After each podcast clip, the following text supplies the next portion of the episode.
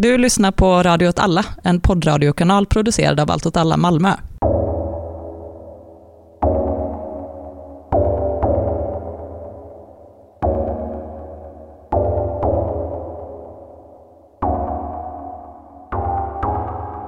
Hej och välkomna till Eld och rörelse. Tack och välkommen själv. Tack. Du tänker att du är publiken liksom? Jag tackar när någon säger välkommen. Det är väl vanligt hyfs? Jag tänker att det inte är till dig. Nej, Jag säger välkommen liksom.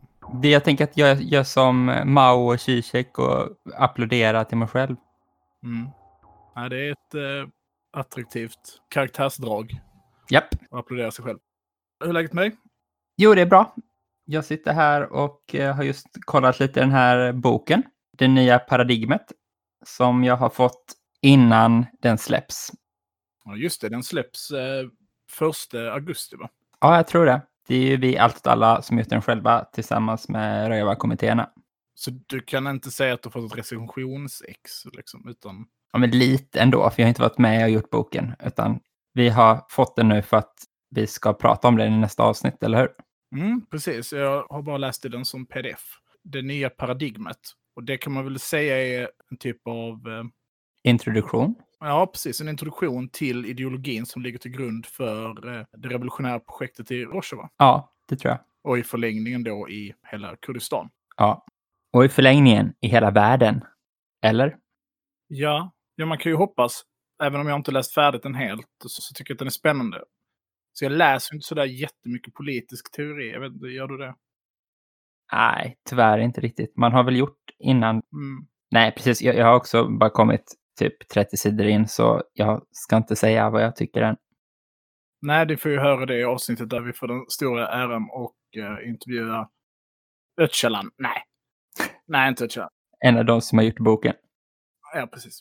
Nej, men att det blir spännande att se ett politiskt dokument som inte bara är liksom ren utopi, utan någonting som faktiskt praktiseras. Absolut, verkligen. Och inte bara någon som suttit och liksom spånat fritt, utan att det har en koppling, absolut. Till en, en väldigt stark politisk rörelse. Så det ska bli väldigt kul att läsa den. Jag har kommit en bit in, men det är svårt att hinna läsa. Jag läser mycket för att förbereda våra avsnitt också. Ja, jag också. Ja. Hur är det med sömnen då? Jo du, söndag. Jag vaknade kanske halv nio idag på morgonen. Oj, oj, oj, oj, oj. Vad är det som har hänt? Ja, men jag har börjat jobba här va. Så det, imorgon ska jag ha öppning 6.15 så det blir att lägga sig tidigt. Jag beklagar. Ja, nej det suger ju. Men också skönt med rutin på ett sätt. Det Mm. Ja, det är bra. can't live with it, can't live without it.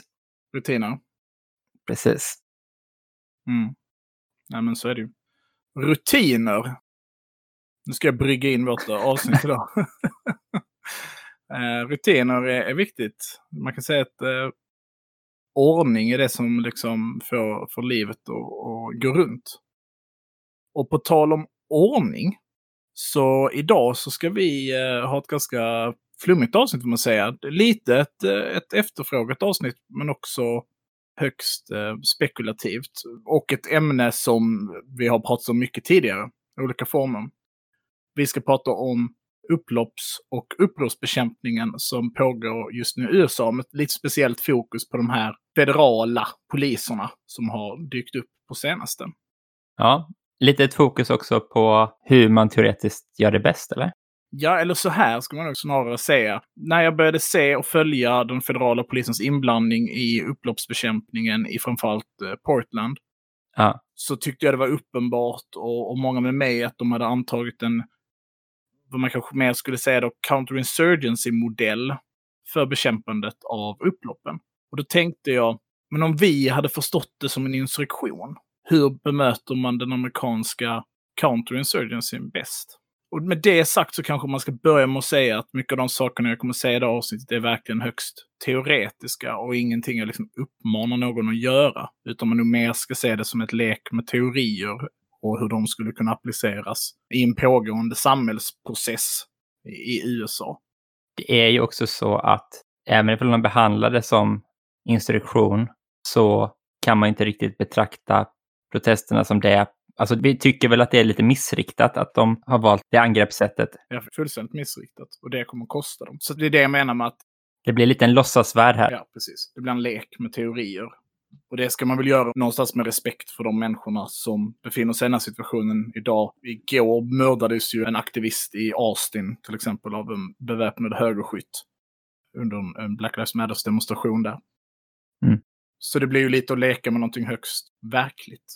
Ja, vad tänker vi om det då? Att vi får göra det för att det är det sättet vi kan ändå utveckla vårt tänkande kring det. Jag tänker att vi gör det hela tiden och att alla människor gör det och att människor projicerar idéer och fantasier om framförallt rasifierade människor eller konflikter i långt bort i stan hela tiden. Och att eh, den här labbandet eller lekandet är ett sätt att skapa en helhetsförståelse. Men också ett sätt att förhålla sig till det.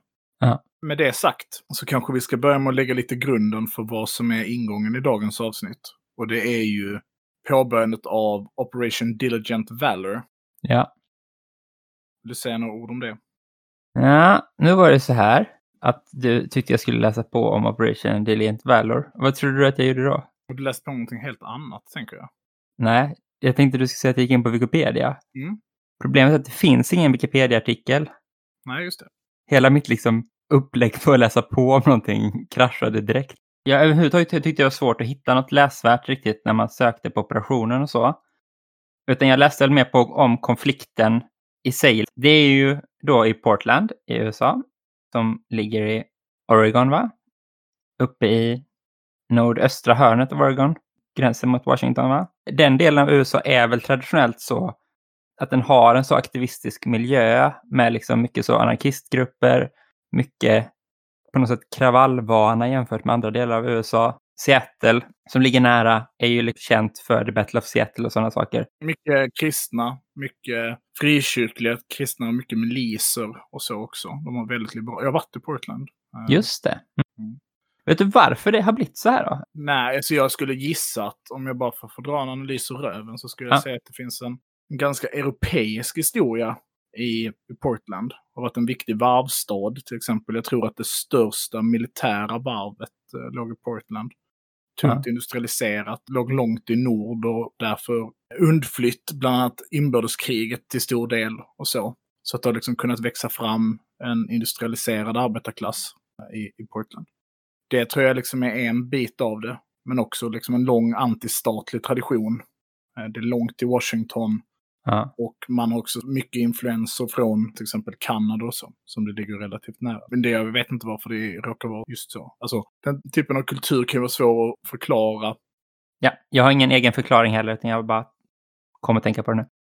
Okej, så man kan väl säga att de här protesterna började i Portland med att det var någon mindre organiserad grupp som ockuperade trapporna till en byggnad som heter Justice Center, som är någon sorts polis eller domstols eller fängelsebyggnad. Och sen så kom det igång mycket större massprotester eller så någon dag senare. Men de stora protesterna gick till det här Justice Center och de liksom slöt upp med varandra, de här två grupperna. Och i början var det väl stora så demonstrationer och sen så övergick de på något sätt i kravaller på kvällen och så som i många andra städer i USA som vi har sett under sommaren. Men sen så på något sätt splittrades rörelsen upp och det blev liksom några så stora demonstrationer under dagtid som var väldigt präglade av så dialog med polisen och icke-våld och så.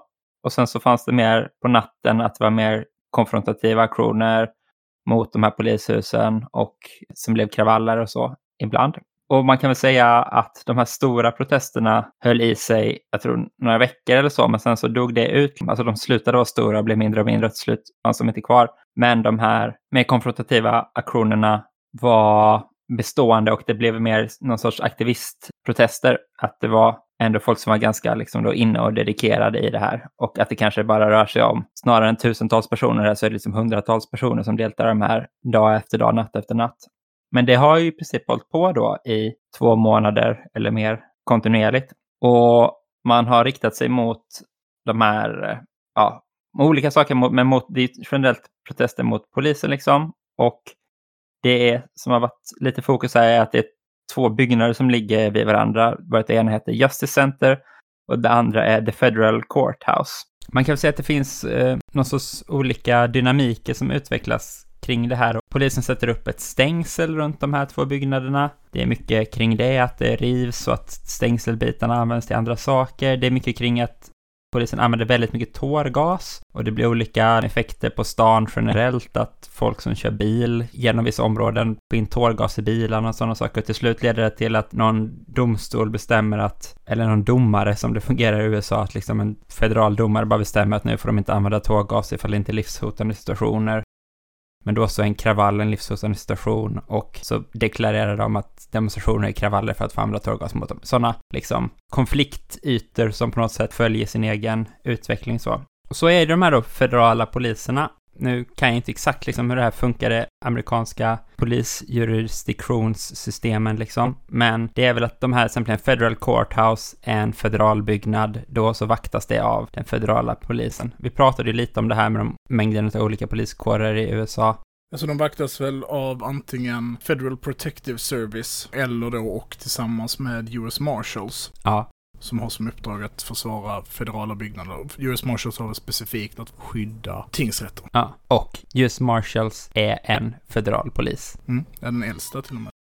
Ja, eh, och de här, och det kanske inte varit ett superstort fokus från den här proteströrelsen på att det just finns federala poliser med. Nu har jag ju läst ett gäng olika nyhetsartiklar om liksom den här speciella operationen och så, men sen så har jag också läst två mer intervjuer med, med aktivister då. Någon från It's Going Down som är en hemsida och någon annan från någon Black Rose Federation som är väl någon anarkistfederation eller något sånt. Och där liksom säger de att det har ju alltid funnits ibland att federala poliser liksom dykt upp på olika demonstrationer och protester och blandat sig i. Och det verkar inte vara extremt framträdande här heller. Och just nu är det väl väldigt framträdande. Nu är det ju väldigt framträdande då för att det har blivit uppmärksammat då att en speciell grupp av federala poliser som är en del under eh, Department of Homeland Securities Rapid Deployment Force som är liksom någon sammanslagning då eller någon något team de har från ett gäng olika federala polismyndigheter. Ja, så det är väl så att Department of Homeland Security har underkategorier som att de står för amerikanska gränsskyddet. Så de har ju både kustbevakningen och eh, ICE då, alltså deras Immigration and Custom Enforcement. Precis. Och de jobbar ju framför allt då kanske, förutom att kidnappa småbarn och sätta dem i burar, så har de ju då grupper som hanterar till exempel trafficking och drogsmuggling och därför har rätt mycket att göra med drogkarteller. Så de har en ganska paramilitär struktur då. De man har. Det är väl det det pratas mycket om då. Rapid Reaction Force. Mm, Rapid Deployment Force. Just. Men sen så är det också det som heter CBP, som är Custom and Border Protection. Så det är väl en annan gränspolis på något Mm. sätt, som har med de här SWAT-liknande, BORTAC, något så här tactical team-grejer så. Det är ett gäng olika, även FPS, Federal Protective Service, verkar ingå i det här Deployment Force. Jag fattade lite som att varje sån här myndighet har en liksom SWAT-polis eller något sånt där, och så har de liksom samlat ihop alla dem från de olika federala poliserna, satt dem i den här Rapid Deployment Force. Och det är ett begrepp som då har diskuterats med paramilitär polis. Bland annat på Twitter en del att det här skulle röra sig om en paramilitär polis. Och det gör det ju. Och Paramilitär betyder ju egentligen bara att man är en polisstyrka som är organiserad på ett militärt sätt och underförstått har eldkraft eller då våldskapital nog för att hantera mer komplexa kriminella eller då upproriska element som ETA i Spanien då, eller i Basken. Som är organiserat väpnade i sig själva då. Ja men precis. Och som också agerar då med stort fokus på sitt våldskapital mer än kanske sin deeskaleringsförmåga eller eh, förmåga att eh, utreda brott eller gripa och, och omhänderta specifika gärningsmän och så. Mm. Och de har då skickat ungefär 100, verkar det som, sådana federala poliser inkallade till Portland. Och de har gjort det här då att de är sina oidentifierbara, de har de här militärkläderna och att de har bara plockat in folk från gatan, dragit in dem i hyr vans och kör iväg med dem och så. Och det har ju blivit filmat och blivit väldigt då uppmärksammat i media, ifrågasatt och det har blivit någon politisk debatt kring det och Trump har väl gått ut och sagt att han tyckte det var skitbra, medans ledningen i Portland har sagt att så här får inte federala polisen komma och göra med våra medborgare. Men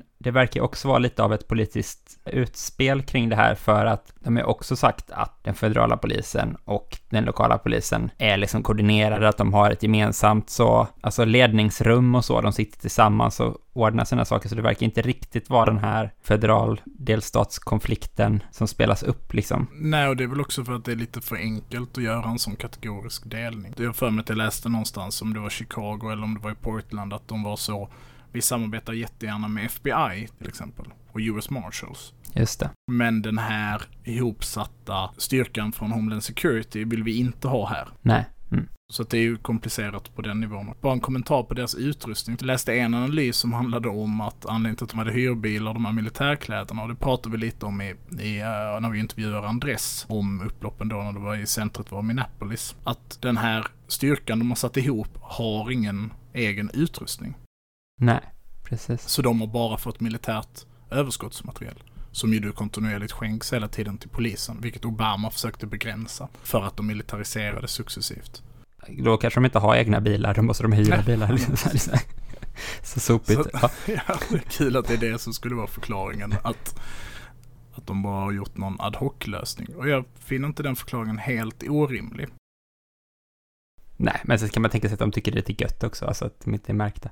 Men Alltså oavsett det, aktivistperspektivet verkar inte vara att det är det som är den drivande konflikten, liksom att de finns där, utan det är liksom polisen generellt som är motparten i konflikten och det är helt knäppt såklart att han blir i princip då kidnappad och polisen som förhör dem identifieras inte vilka de är och så. Men de har ju blivit släppta alla verkar det som, som har blivit omhändertagna på det sättet och så. Så det är inte, det är inte riktigt det här Pinochet-stämningen ändå, kan jag tycka. Att det, det finns ju som en politisk debatt om det som verkar handla om, ja, är det här mot konstitutionen och är det Trump mot den lokala governorn eller mayorn i staden eller i delstaten och så. Och sen så finns det mer det här praktiska liksom, vad händer under kravallerna? Så ja, det polisen som skjuter tårgas på oss. Spelar det skitstor roll ifall de är oidentifierade federala poliser eller ifall det är den lokala polisen. Tårgasen är väl ungefär lika jobbig oavsett ja, liksom. Och de använder ju också de här, eh, eh, jag vet inte vad det svenska ordet är för det, men, men pepperball.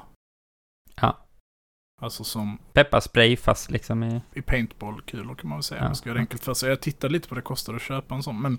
och, och... Du säger inte att det var bra Nej, nej, nej. Det är olagligt. Men liksom bara med... Och då såg jag också hur den marknadsfördes. Och den marknadsförs ju väldigt mycket att den ser ut och är, känns väldigt lik en, en M4 då alltså. Eller en AR-15. Ah, okej. Okay, ja. Vilket jag ju då kan se vissa problem med. Um, en annan sak med de här federala som rör debatt och skandal om är ju att det har läckt ett memo liksom internt från dem som säger så här, ska vi fortsätta med det här så måste vi kanske börja utbilda den här taskforcen i att ta hand om folkmassor, för det är ju de inte utbildade i. Vi kanske måste ge dem utrustning för det, för de har ju inte utrustning för det. Nej, nej. Det är ju lite då det här med ihopkastnings, ad hoc-lösningskänslan ja. över dem. Men det man väl kan säga är att man har en taktisk, strategisk dimension av det, så tillskrivs den politiskt strategiska syften för Trumps del. Som ju i princip går så här. Trump pollar skitdåligt på grund av hans hantering av corona och hanteringen av George Floyd. Och sen nu då kommer de olika teorierna. En teori då är ju att han sätter ihop de här för att liksom visa sig vara handlingskraftig. Och då för att bestraffa demokratiska borgmästare och demokratiska städer. Ja. En mer konspirationsliknande teori är ju att deras uppgift är inte att bekämpa upploppen utan tvärtom eskalera dem. Ja. Och att det då liksom ska visa att de här demokratiskt styrda städerna är liksom... Kaos. Ja, centrum för kaos liksom. De, demokraterna kan inte upprätthålla säkerhet och ordning och så. Ja. En, en intressant grej jag tyckte det som, som då den här aktivisten säger liksom, eller skriver, som jag tänker vi kan, kommer knyta in till det du vill prata om liksom, är liksom hur just det här händer. Att de är där och skjuter tårgas varje kväll. I början är det jobbigt, för tårgas är jobbigt, men man lär sig ganska snabbt hur man hanterar det så här. Och eftersom de liksom inte krossar rörelsen utan bara håller på med de här attackerna liksom så hålls konflikten snarare vid liv och de försöker kolla på videos från Hongkong och lära sig hur de har moderna kravalltaktiker där. Ja, just det. Man har sett eh, både paraplyer och eh, lövblåsare som eh, används, som man känner igen från Hongkong. Precis. Det utvecklas ju liksom som någon sorts eh, festivalgrej av det också på något sätt, för att de ställer upp någon sorts eh, barbecue-tillställning, så de liksom grillar korv, blir tårgasbeskjutna, överger den, kommer dit en kvart senare, grillar korv igen. Alltså det, det blir som en skådespelsartad aktivism på ett sätt, men, men det är ju det är också ett upprätthållande av den här konflikten liksom, eh, att det från båda håll, och liksom, det, någon tid när det började lugna ner sig så var det också att då sköt ju de en gummikula i ansiktet på någon så att hans ansikte blev helt mosat. Och då så flammade protesterna upp igen. Och då återigen någon från ledningen för staden som inte sa det här höll ju på att lösa sig nu men nu har det liksom Rapid Deployment Force gett igång det igen. Och så kanske det är bara politiskt käbbel men ska man vara då riktigt konspiratorisk så kan man ju liksom tänka sig att det Ja, för det kan man väl säga generellt nu. Vi spelar in den eh, 26 juli, så att de senaste tiden så har ju, mitt intryck är väl att det finns, det pågår oroligheter i ett par städer, men att de generella oroligheterna har börjat minska. Och, och att rörelsen mer har övergått till att bli liksom strikt politisk i den meningen, alltså representativ. Man ska väl förstå det liksom i det, den kontexten också, att det höll på att ebba ut eh, och att eh, den här framförallt fokuset på Portland, men det är väl en rätt oroligt i Chicago och Albuquerque också. Men... Eh, Där finns ju en här, en annan då, operation som heter Operation Legend, Legend, mm. efter något barn som sköts av något gäng, eller no, alltså, det var väl så här typ, eh, någon som bara sköt in i ett hus och så dödades ett litet barn. Och då har Trump döpt operationen efter det barnet då. Och det är inte i Portland, men det är federal polis i Kansas, Chicago, Albuquerque, Cleveland, Detroit och Milwaukee, tror jag. Så, men det är, det är, man kan tänka på det på samma sätt här kanske, att det är liksom Trump ska visa handlingskraft genom att skicka federala resurser. Men det har ju varit efterfrågat några av de städerna också, utav... Chicago bland annat har väl... Jag vill bara säga den sista saken här, bara läsa ett citat från den här intervjun, apropå, eller från den där texten, apropå då hur den här dynamiken funkar liksom, och att de skriver att det är så olika konsekvenser, eh, och är det olika liksom, polisen beter sig på olika sätt olika nätter. Set foot in the street and be subjected to mass arrest and beatings one night. Pry off the boards over the windows to light a massive fire with no police response the next night.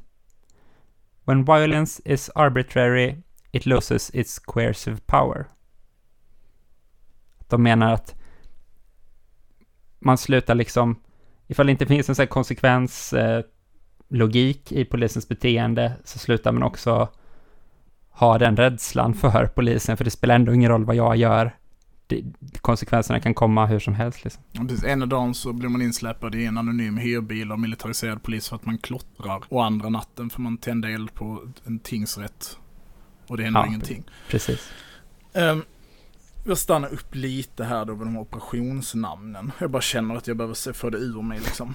Uh, vi har ju pratat om Operation Legend, tror jag den heter, den andra. Ja. Det är ett ganska bra namn. Jag, jag tycker den är bra framförallt för den knyter an då till den här. Jag förstår logiknamnet. Men vi pratar om Operation Diligent Valor. Som så översätter till Operation Flitig Tapperhet. Och jag bara känner så. Men för fan. Det är så extremt träigt och intetsägande. Det känns ju som att det lika gärna hade kunnat vara en Syrien eller Irak-operation eller någon så här kustbevakningsgrej eh, utanför Venezuela. Så att om det är någon på DOS som lyssnar så har jag några namnförslag. Okej. Okay. Om de ska göra några framtida operationer.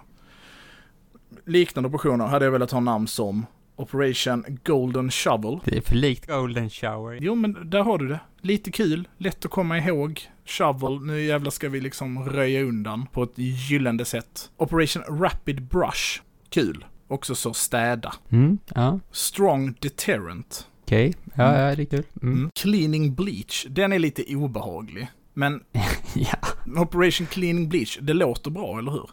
Och, men det är också med att du bara vill driva med Trumps dricka bleach för corona-grej. Med, från hans perspektiv ska jag inte ta det. Nej, men man städar ju med, med, med eh, klor också ju. Och om de jo, ska jo. städa upp liksom. Han kanske bara ska äga det. Ja. Cleansing Fire, också lite känslig. Ja. ja. Men bara liksom... Du bara pitchar lite, ja. Roaring Cleaning. Ah. Du gillar inte den? Nej, det låter, det låter forcerat tycker jag. Till skillnad från Diligent Valor. Nej, jag säger inte att, att de är bättre, men jag säger att Det det du, du kan jobba lite på dina pitchar också, Ja, kan jag okej. tänka, känna. Ja. Ja, okej, Roaring Cleaning är väl en svagare. Jag tycker fortfarande att den är bättre än Diligent Valor.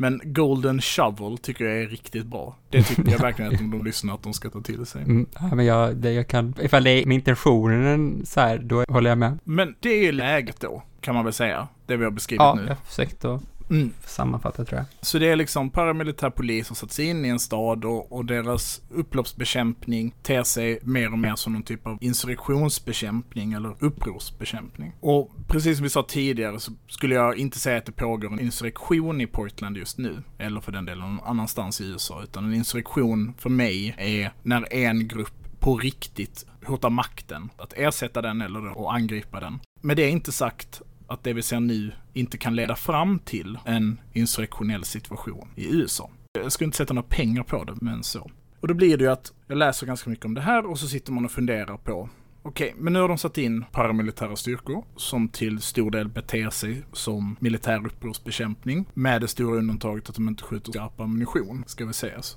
Om man då ska bryta ner liksom uppror på något sätt, om jag använder det begreppet nu, och då får det vara liksom en förkortning av då väpnat uppror eller insurrektion. Så tänker jag att det kan vara viktigt att säga bara så att ett uppror det är ju liksom tusentals konflikter som sammanstrålar vid en, liksom en given punkt. Hela upproret är oftast ledarlöst i liksom det inledande skedet av ett uppror. Och i ett senare skede sluter den sig ofta runt en eller flera liksom tendenser som existerar inom upproret. Och de här tendenserna kan då förstås som någon typ av ledare eller liksom drivkraft i upproret. Så att när vi pratar om uppror på det sättet så kanske man ska separera det från liksom mer organiserade resningar som det finns genom historien. Alltså där de är planerade och utförda vid ett specifikt datum av en massrörelse som har haft en orderstruktur eller hierarkisk struktur. Ja, eller en mindre grupp som gör en kupp för den delen. Absolut. Estland 24 till exempel eller så. Då gäller det lite andra förhållanden. Vi kommer komma tillbaka till det. Men det är de här tendenserna som existerar och det, det känner man ju igen från USA just nu. Det är liksom många parallella tendenser som rör sig i den här samhälleliga konflikten. Och på vissa platser så sammanstrålar de och blir våldsamma. De här styrkan bland de här olika tendenserna, de är ju liksom oftast definierade av verktyg de har innan konflikten börjar. Är man stark innan upproret så är man stark under upproret. Vi kan ta talibanerna som ett exempel. Mm. Mm, det är läget då. Så vi får låtsas att det är så här i USA just nu. Och jag skulle säga att det stämmer ganska väl in på den. Med många olika konflikter som sammanstrålar, de ekonomiska faktorerna, corona, Trump, liksom alla fiendegrupper och eh, då Black Lives Matters som då på något sätt står i centrum av den här konflikten.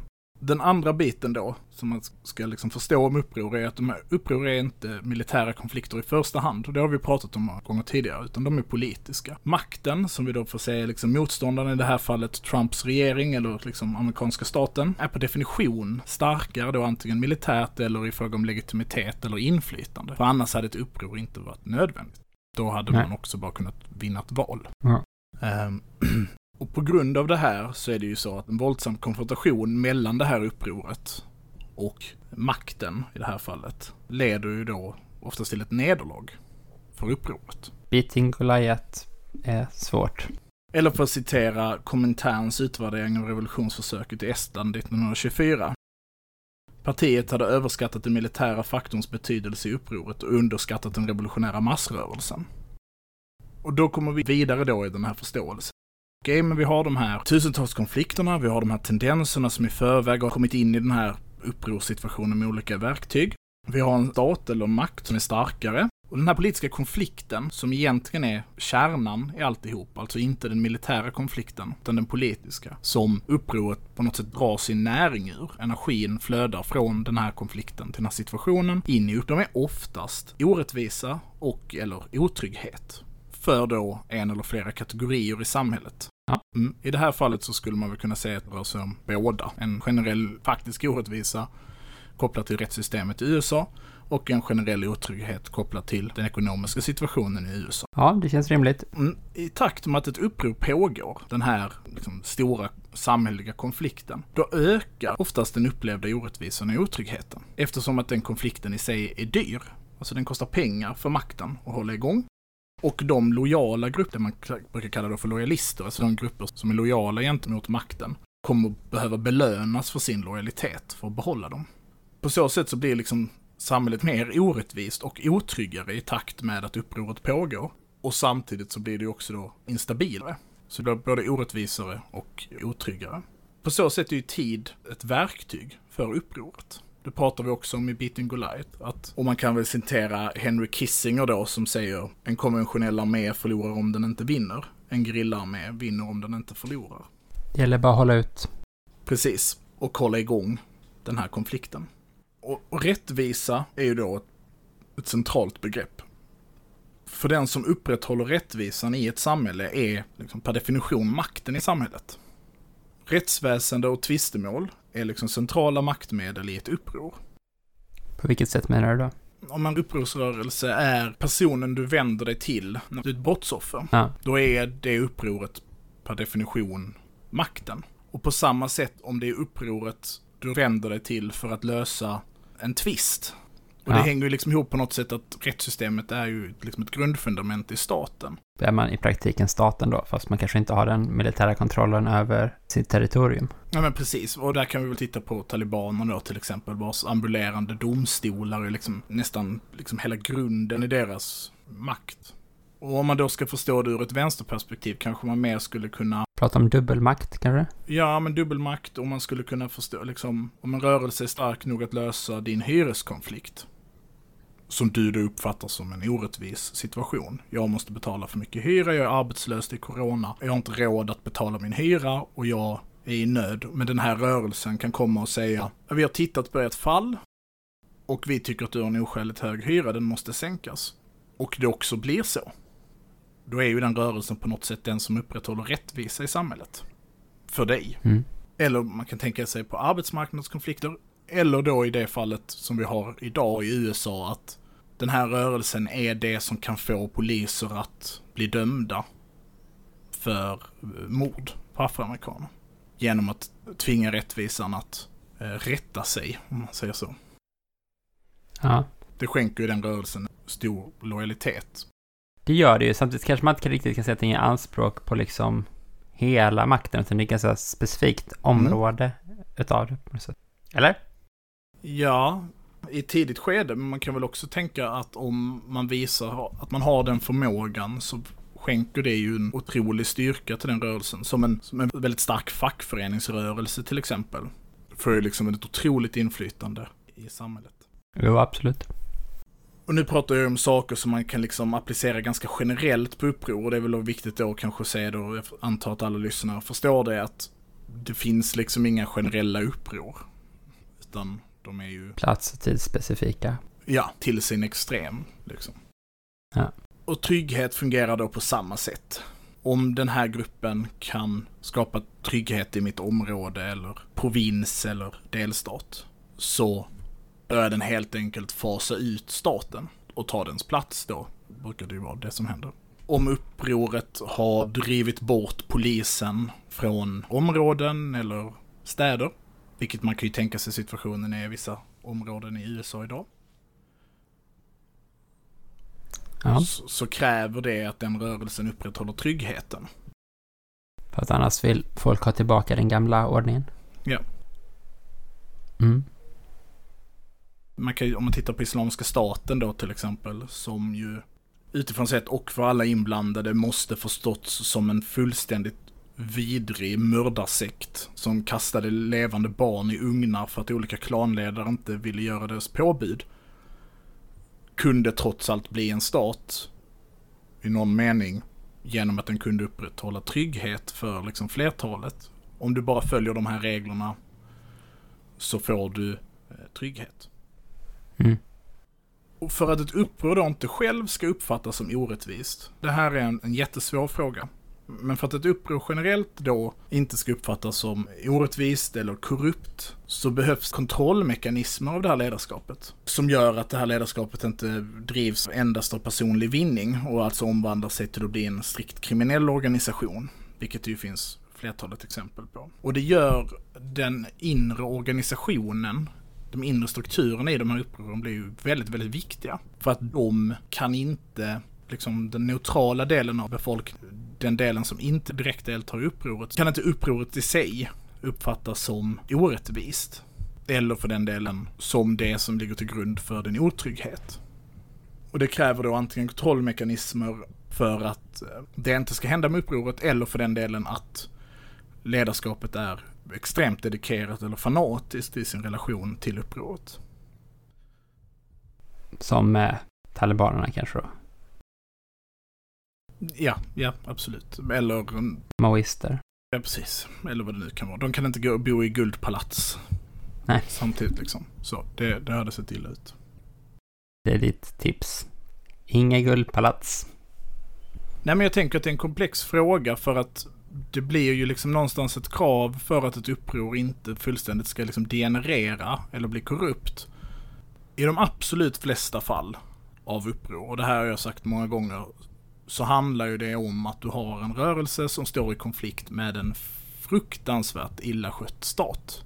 Mm. Som är genomkorrupt. Det är liksom statens största problem ofta. Och då kan vi ta allt från centralregeringen i Kabul till eh, Saigon och så vidare. Och i och med att det är maktens svaghet, är att den uppfattas som orättvis och eh, skapande av otrygghet, så är det väldigt viktigt för upproret att själv inte uppfattas som det. Ja, vilket det ändå kanske ofta gör, men det handlar om utsträckningen av...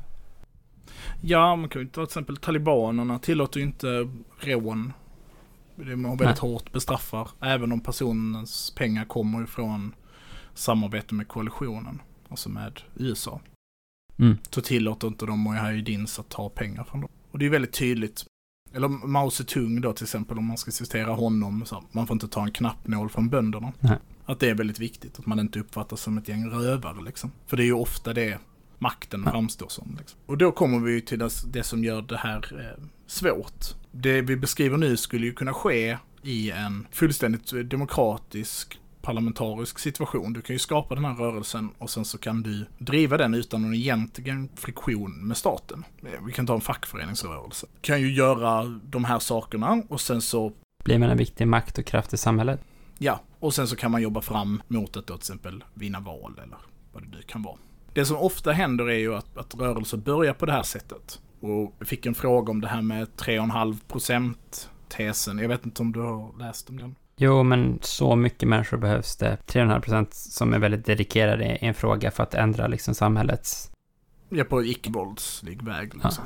Mm. Och det kan man väl säga att nästan alla de här sociala rörelserna eller konflikterna har ju ofta börjat som och verkat inom systemet. Och när de har nått en kritisk punkt där de har börjat liksom nå brett inflytande så har de bemötts med våld. Om vi tar då fackföreningsexemplet då, ja men det kan bygga de här strukturerna och så når det en punkt där man på riktigt börjar hota delar av makten och då, ja, massakrer i Latinamerika, massakrer i USA i början på 1900-talet och i Ryssland och så vidare. Och när man blir utsatt för våld systematiskt eller förfölj genom förföljelse från staten, då kommer ju en rörelse antingen ge upp eller så kommer den skaffa sig ett eget våldskapital för att rörelsen ska kunna verka som ett sätt att skydda sig själv. Du är med så här långt? Jajamän. Upproret tvingas då på något sätt ha ett våldskapital för att kunna agera parallellt med staten. För att kunna verka samtidigt som staten existerar. Om vi då tänker USA idag så har den ju det. Det är ju uppenbart en rörelse med en viss mängd av våldskapital. Polisen kan inte fritt diktera villkoren för hur gatorna ska se ut till exempel, eller vilken typ av protestformer som är acceptabla.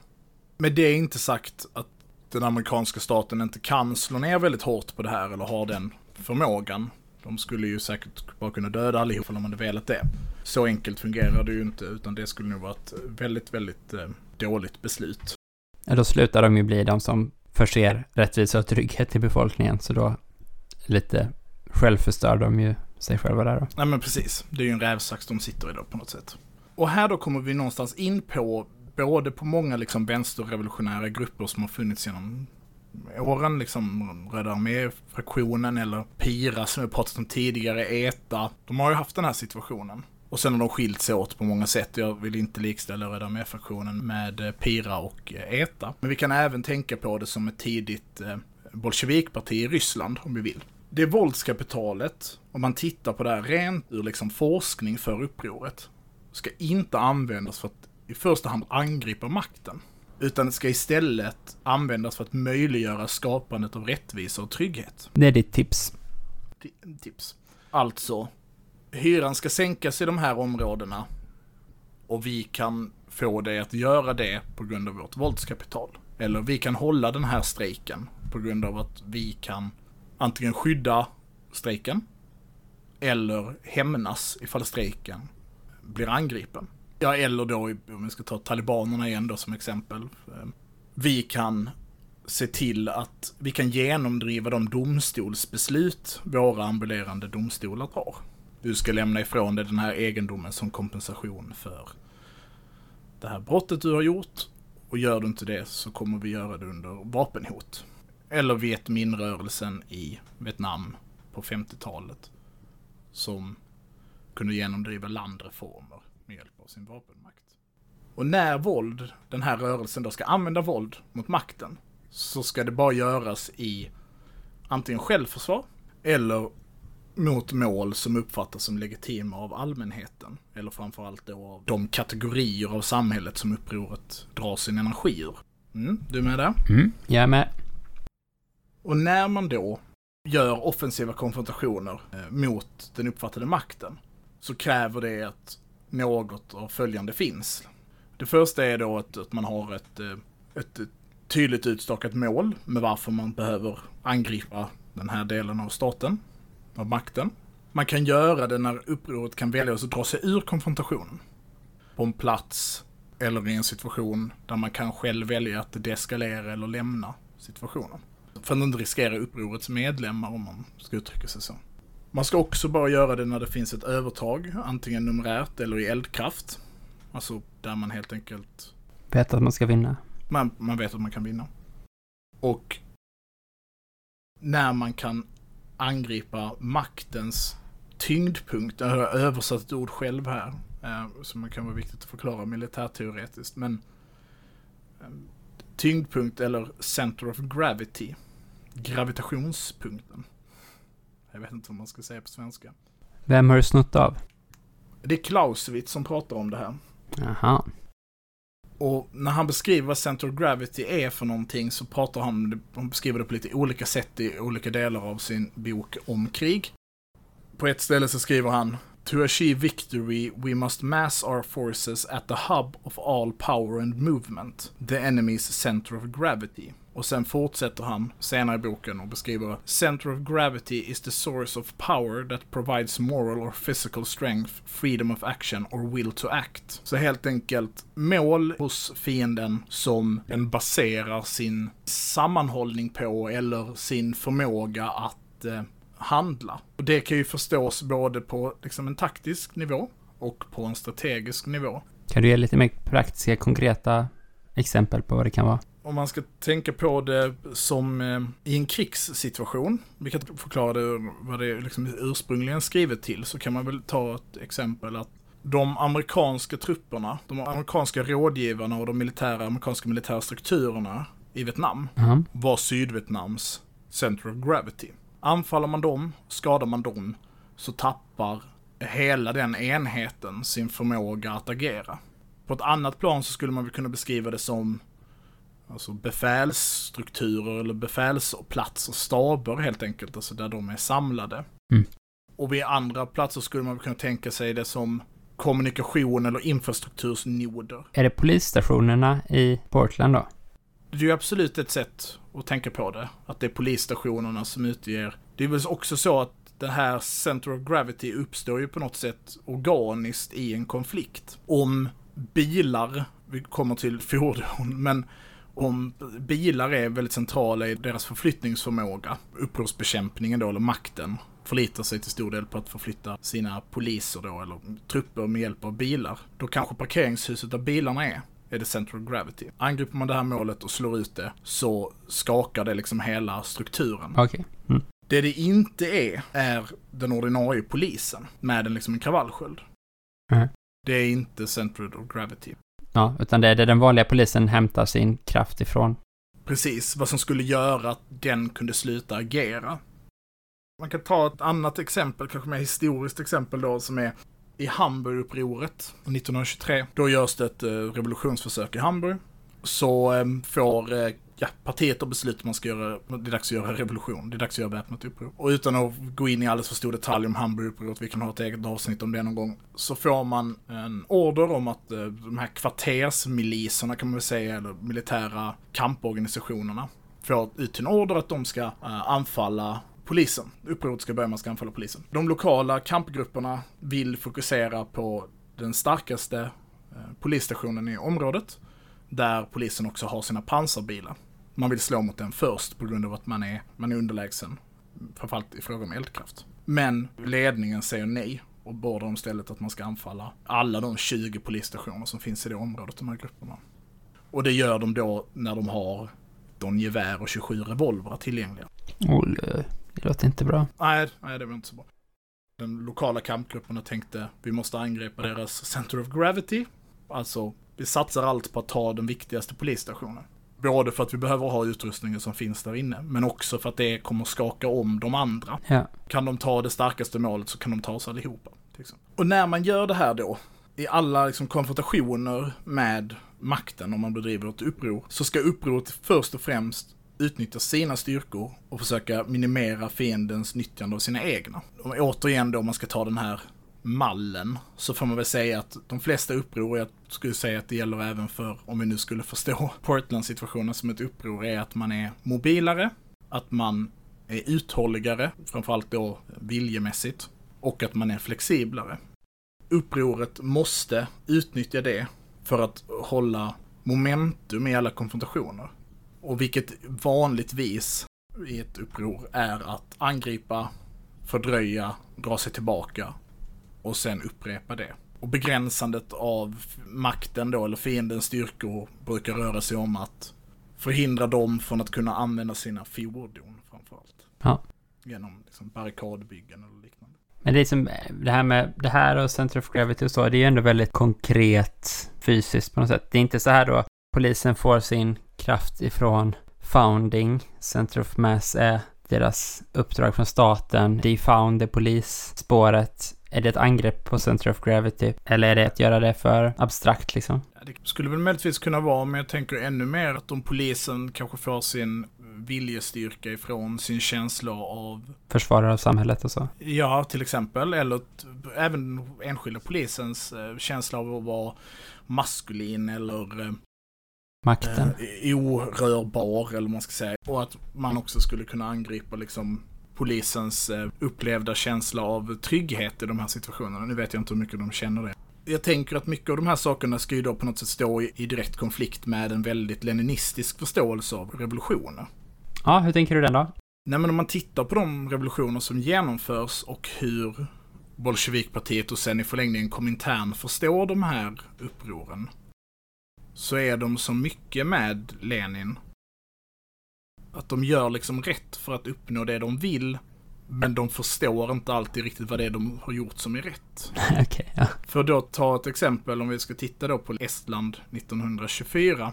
Du verkar vara väldigt inläst på just det idag. Hamburg och Estland. Ja. Ja, jag har läst mycket om revolutionsförsöket 1924 i Estland och revolutionsförsöket i Hamburg 1923. Ändå skulle jag säga händelser som man inte har direkt närmast till i minnet. Nej, nej, nej, men de är väl exempel på när man har gjort uppror och misslyckats. Mm. Om vi börjar med Estland, som kanske är det tydligaste exemplet. Så eh, med risk då för att någon balt kommer kasta en sko på mig, så skulle jag väl beskriva det som att man hade en situation där läget för revolutionärt uppror i Estland var väldigt gott. Landet var helt bankrupt, det var liksom, pengarna var slut, man hade liksom en borgerlig regering som lämnades över till en socialdemokratisk regering som inte skötte sig och sen fanns det massa fascister som drällde runt och man hade Sovjetunionen i öst så liksom det kommunistiska inflytandet fanns där någonstans och så. Och en väldigt central fackföreningsgestalt har blivit liksom avrättad för domstolstrots. Det är liksom extremt eh, dålig stämning i Estland. Och man planerar att göra en revolution, man sätter upp eh, en eh, militär organisation, man samlar 400 personer i närheten av huvudstaden, man beväpnar dem, de har liksom någorlunda uniform beväpning, de har lite k-pista, vilket ju 1924 är ett, ett riktigt vapen, karbiner och revolvrar och så. Och hela planen bygger man på att man en natt ska samla alla de här 400 personerna utan att berätta liksom för den bredare fackföreningsrörelsen eller den bredare kommunistiska rörelsen. Och så ska man angripa i princip hela den militära strukturen i huvudstaden och hela den polisiära strukturen i huvudstaden. Slå ut järnvägarna, spränga broarna runt och så vidare. Och sen så ska man liksom ha vunnit. Eller sen ska liksom revolutionen ha börjat. Och man fokuserar mycket på att agitera bland soldaterna och man har liksom kommunister som liksom aktivt har gått in i armén för att liksom få med sig soldater på sin sida. Man vet vilka förband och så som kan ställa sig på upprorets sida. Och det citatet jag hade tidigare är att det man väljer att göra är för att inte riskera att det här revolutionsförsöket då, vilket jag kanske snarare skulle beskriva som ett kuppförsök, Ja. inte ska bli röjt så kallar man ingen generalstrejk, man har inga stora demonstrationer som sker parallellt. Man försöker liksom inte mobilisera någon, sin rörelse, som ju finns såklart. Ja. Eh, utan den undanhålls för att istället göra ett skickligt militärt drag. Ja.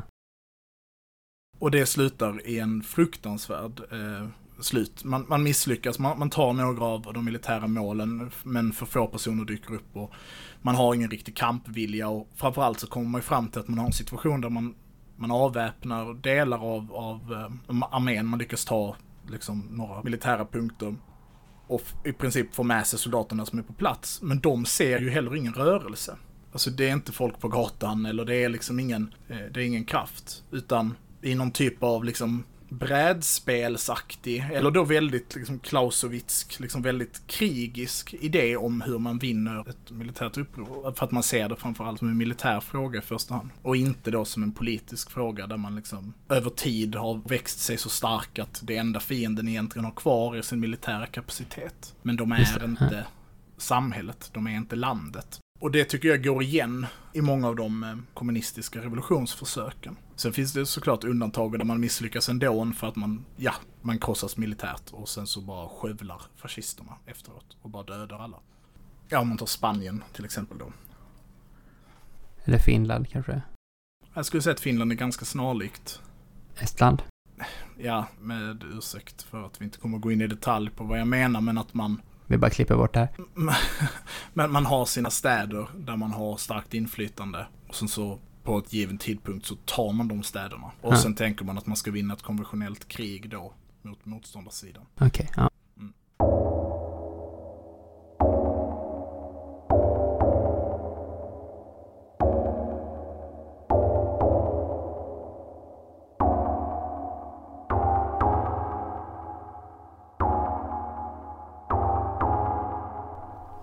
Jag bara tänker att från ett vänsterperspektiv så kan jag tycka att det är lite speciellt med en så här generell modell du ställer upp nu för liksom hur uppror fungerar generellt och sen ska den appliceras på talibaner och religiösa fanatiker, olika nationalister, olika koloniala befrielserörelser eller kommunistiska uppror. Att det är lite så, man måste väl tänka på sakerna såklart, som du sa också, att varje uppror är beroende på sitt eget sammanhang, sin egen kontext. Men vi då som vill ha den specifika egna vänsterkontexten kanske också måste då försöka ge oss in i vårt eget specifika exempel och tänka lite till. Det här handlar ju på något sätt om hur man bara utmanar för att ta över makten för att bli en ny makt. Vad tänker du kring det?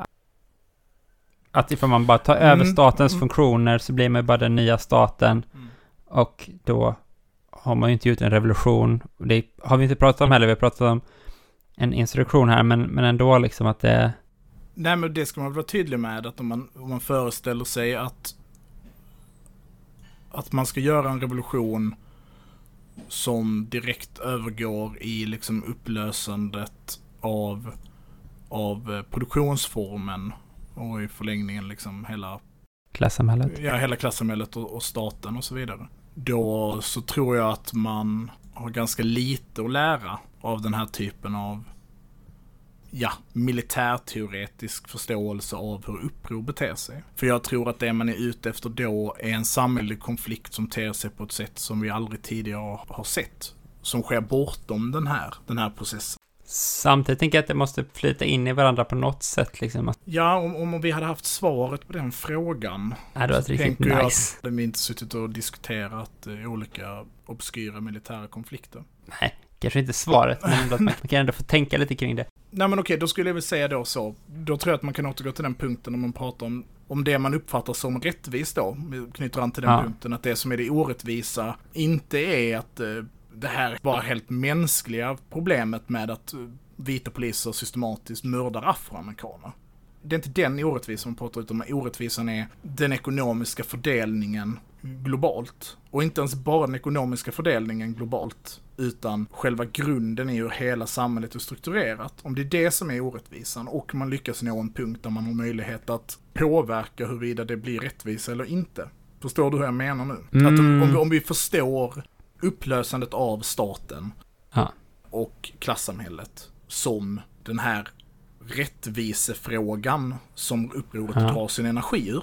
Ja. Då tänker jag att det ställs otroligt krav på den, den tendens i den här konflikten som driver den. Ja. För att den inte ska svänga av åt ett annat håll. Nej.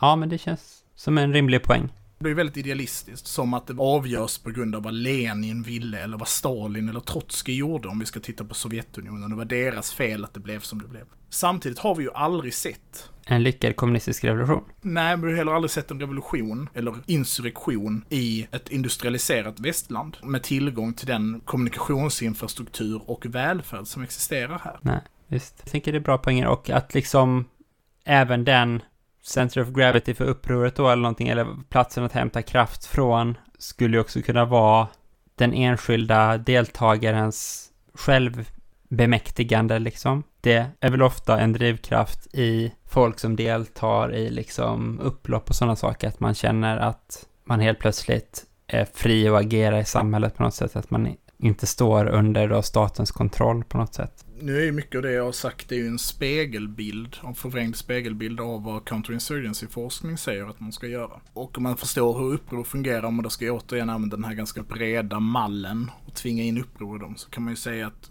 uppror drar sin kraft och energi ur eh, befolkningen. Mm. Och det man vill göra om man bedriver upprorsbekämpning är att separera upproret från befolkningen. Mm. Och det kan man göra på många olika sätt. I Sydvietnam till exempel höll man ju på med Strategic Hamlet Program. Där man helt enkelt satte murar runt byarna och tvångsförflyttade sydvietnamesiska bönder. Och sen helt enkelt övervakade man byarna med soldater för att kommunisterna inte skulle kunna smyga in på natten och agitera, skippa rättvisa till olika landägare slash ta deras mat i revolutionär skatt. Och det som händer med ett uppror som är då separerat från det som de drar sin kraft ur är ju att de måste bryta sig in till det de tar sin kraft ifrån. Och då har man helt enkelt tappat sin flexibilitet, mobilitet och uthållighet. Det jag pratade om här, de sista tre eh, faktorerna då som eh, styrkorna som ett uppror då oftast har i relation då till en, eh, en fiende som är starkare än de själva. Ja. Och det kanske är en viktig poäng att göra då också att om man vill verkligen misslyckas med ett uppror Ja. så är det ju att separera sig själv från befolkningen. ja. Då är man körd. Raff. Till exempel. Det kanske har varit en poäng jag borde ha gjort tidigare. Men det, vi pratar ju om det då med liksom att bli korrumperad eller hålla på med nepotism eller vad det kan vara. Ja. Om man ska ta Portland då som någonstans blev liksom utgångsläget för det här ämnet. Så blir ju egentligen det jag säger är att det finns ingen riktig anledning att fortsätta konfrontationerna med polisen. För det är inte det man borde göra. Utan det man borde göra är att skippa rättvisa Och och skapa vara trygghet, trygghet. i sina områden. Och angripa polisen när den angriper en. Eller angripa när målet framstår som legitimt. Så är det ju också. Alltså, det är inte så enkelt man kan säga att man bara ska sluta med upploppen. För det kanske uppfattas som legitima mål i Precis. dagsläget. Ja, och i många fall är det väl också direkt självförsvar. Alltså att, Precis, ja. så. Men nu vet jag Nej. inte vilken lyssnare jag talar till nu, nu men om jag, jag kanske pratar med mitt 15-åriga jag. Så tittar man gärna på det sista skedet i det vi har pratat om idag, väldigt lite om det förra. Ja, visst. Som den här liksom schematiska förståelsen av ett uppror. Man är en rörelse och sen blir man jättemånga och sen gör man revolution. Som i att det var det sista som är det svåra. Vilket det såklart är och, och fruktansvärt. En fruktansvärd process. Men, men framförallt så ligger ju kärnan i eh, så här, det anmärkningsvärda bolsjevikerna lyckades med såklart var att de vann ett inbördeskrig eller ett klasskrig i Ryssland mot 23 invaderande länder eller vad det nu är. Men det riktigt anmärkningsvärda är ju byggandet av Sovjetråden. Eller byggandet av Sovjeterna. Då man helt enkelt började bli en direkt kraft i de här urbana centren.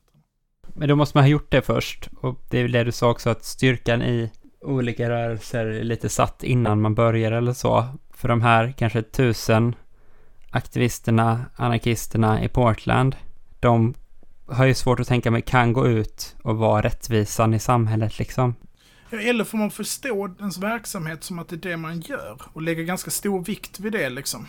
Jo, absolut precis. Men jag bara tänker ifall du sa så här att man måste sluta attackera polisen, att det inte är det man ska göra. För att det alternativa sättet. Nej men om man det är anarkist i Portland, jag vet inte alls vad man eh, gör som anarkist i Portland, men jag föreställer att man gör ungefär samma sak som anarkister gör i Sverige idag. Och nu tror du att jag ska säga något elakt, men det är inte alls det jag ska säga, utan man skippar rättvisa genom att gömma flyktingar som blir orättvist behandlade av samhället. Man Mm. driver jämställdhetsfrågor, vilket är trygghetsfrågor för människor. Man arrangerar gemensamma liksom, skjuts hem från krog, eller vad fan det nu kan vara. Man, man jagar bort rasistiska mobbar som i, driver runt i Warszawa, eller vad det nu kan vara. Man kan ju också förstå de processerna som att kampen mot hyrorna nu under corona är en rättvisefråga och att faktiskt prata om det som det. Och då går den ju att sätta in i den här mallen. Och då blir det ju också ett sätt som man förstår sig själv som rörelse i processen av ett uppror. Att upploppen är säkert en jätteviktig del. Men det kanske också ofta är den delen som lyfts fram och ges stort utrymme när de andra sakerna är det som egentligen är då den centrala komponenten i upproret. När vi ska prata om det nya paradigmet, eller för den delen så kan man eh, läsa en avhandling, nu har jag inte namnet på den här, om, om det juridiska systemet Rojava till exempel.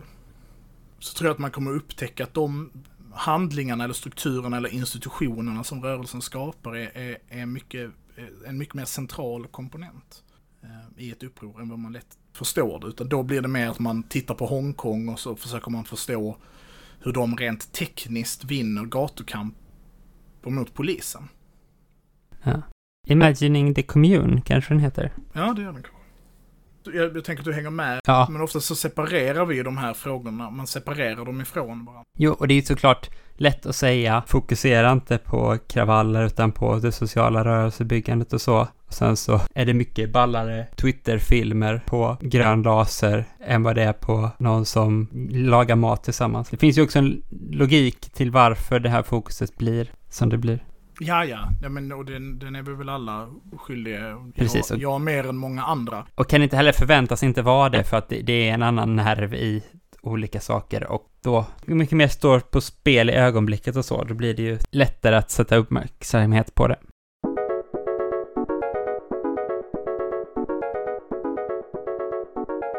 Ska vi sammanfatta lite?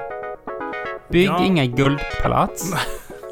Var inte ett rövhål. Det är viktigt. Nej, men om man ska sammanfatta så tror jag punkten är så här. Jag tror att det är viktigt att förstå och ge sig själv, ens egna handlingar, den styrkan det faktiskt innehar. Att det vi, det ni gör när man arbetar med jämställdhet eller jämlikhetsfrågor är ett arbete runt lokal och global rättvisa. Om det så är klimatfrågan, hyror, driva bort fascistiska mobbar eller eh, stoppa sexuella trakasserier, är att man arbetar med rättvisa. Och i en orättvis värld så gör man det arbetet tillräckligt starkt och bra och får med sig människor på att göra det tillsammans med en, så är det en upprorisk handling. Och fundamentet i hur upprorsprocesser ter sig. Ja, det tycker jag känns som en bra sammanfattning och bra minnesregel. Kommer vi bli anklagade för att vara sossar nu igen? När vi inte säger att man ska kasta sten direkt, jag vet inte. Jag vet, om vi blir anklagade för att bli sossar? Jag vet inte. Jag säger ju också att man ska identifiera de känsligaste målen, ha ett numerärt övertag, antingen numerärt eller övertag i eldkraft och angripa fienden. Ehm, Ja, vad säger ni då då? Ja, svara på det. Få ihop det ifall ni kan. Ha. Ja, det var bara det jag ville ha sagt. Mm. Den här gången hade du inte riktigt läst en bok, utan du har lite sammanfattat din egen teori här. ja, men jag har läst ganska många böcker. Om man vill Ja, men jag liksom- menar, det är inte en specifik bok du drar på här, utan du är ändå... Nej, om man vill ha lite lästips för det jag har pratat om så kan man läsa David Kilcullens bok eh, Counterinsurgency. Han har skrivit en, en rad böcker på ämnet. Den kommer nu bli återkommande. Man kan läsa Det väpnade upproret av, ja vad är det, A. Neun berg eller någonting. Fast det är i själva verket en arbetsgrupp i Komintern som satt och utvärderade olika eh, uppror. Beating Goliath, som vi har ju gjort ett helt avsnitt om. kan man också ta och läsa till exempel. Om man vill fundera på uppror och hur uppror ter sig. Avsnitt nummer 18 var det. Just det. Jag tänkte att det mer var att du, du har utvecklat lite här själv. När, när kommer din bok? Alltså det är ju det. Mm, mm, precis. Um, den är ju väldigt kort. En väldigt kort bok. En- jag vet inte hur långt det här avsnittet blev. Men eh, Lägg ut det som en lista på Twitter eller något istället. Ja. Man får gärna höra av sig eh, om man eh, tänker att det fungerar på något annat sätt eller att man ska förstå det på ett annat sätt. Till exempel Just har vi inte det. pratat så mycket om liksom deeskalering och eskaleringen och så. Och det tänker jag att anledningen till att man återigen då ska säga att detta är inte vad jag menar händer i USA just nu. Utan en spegelbild av hur amerikanska staten beter sig. Som beter sig som att det är detta som händer just nu. Och så att de svarar ganska taffligt på det för de gör alltid det. Ja, precis. För i deras värld så bedriver man upprorsbekämpning. Bekämpning på det här sättet. Och jag bara genom att slå folk tills de slutar vilja göra uppror. Det är något tilltalande i det också. Ja, tack så mycket för att ni har lyssnat. Tack så mycket för att ni har lyssnat. Missa inte nästa avsnitt och eh, skaffa boken Det nya paradigmet tills dess så kan ni ju hänga med i vår resonemang då. Just det, den släpps eh, 1 augusti. Gå in på Rojava-kommittéerna eller Allt Malmö för att kolla hur du får tag i den. Eller eh, starta en podd om eh, militärteori så att du får ett recensionsex då. Just det. Det kan man också en sån eh, lifehack-lösning om man vill ha ett gratis ex. Ja. Vi tar med det. Det, Vi det tar- är ändå bra.